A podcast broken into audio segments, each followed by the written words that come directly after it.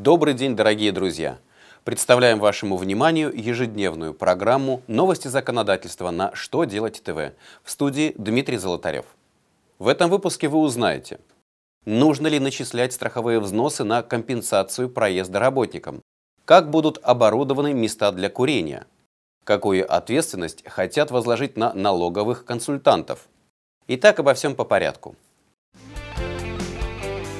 Минтруд в очередном своем письме напомнил работодателям о том, что все деньги, выплачиваемые компанией своим работникам в рамках трудового договора, должны облагаться страховыми взносами.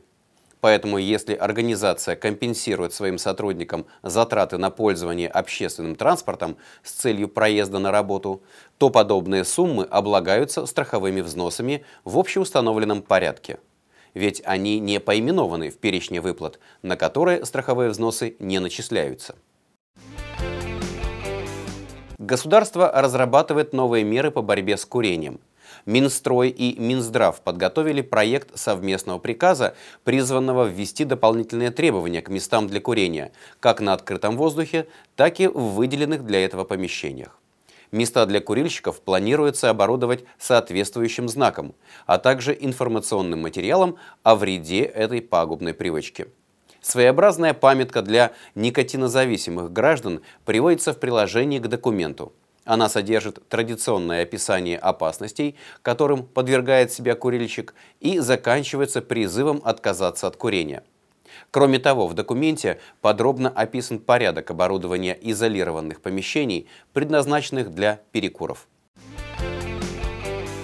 Возможно, в недалеком будущем работа налогового консультанта станет далеко не безопасной, потому что он будет нести финансовую ответственность за неправильные советы, которые довели его клиента до налоговых санкций. Соответствующий законопроект, внесенный на рассмотрение в Нижнюю палату парламента, скорее всего будет поддержан правительством России. Речь идет об обязанности консультанта полностью возместить ущерб своему клиенту, включая размер доначисленных налогов и пений. Кроме этого, специалистов в области налогового консалтинга заставят получать квалифицированные аттестаты и стать членами саморегулируемой организации. Стоит отметить, что профессиональное сообщество реагирует на эту инициативу неоднозначно. В качестве основного контраргумента приводится довод, что налоговый консультант обычно не дает четких инструкций, а лишь оценивает ситуацию. Решение же всегда остается за клиентом. Кроме того, не исключено, что многие заказчики будут использовать новую норму, чтобы переложить всю ответственность на своих консультантов.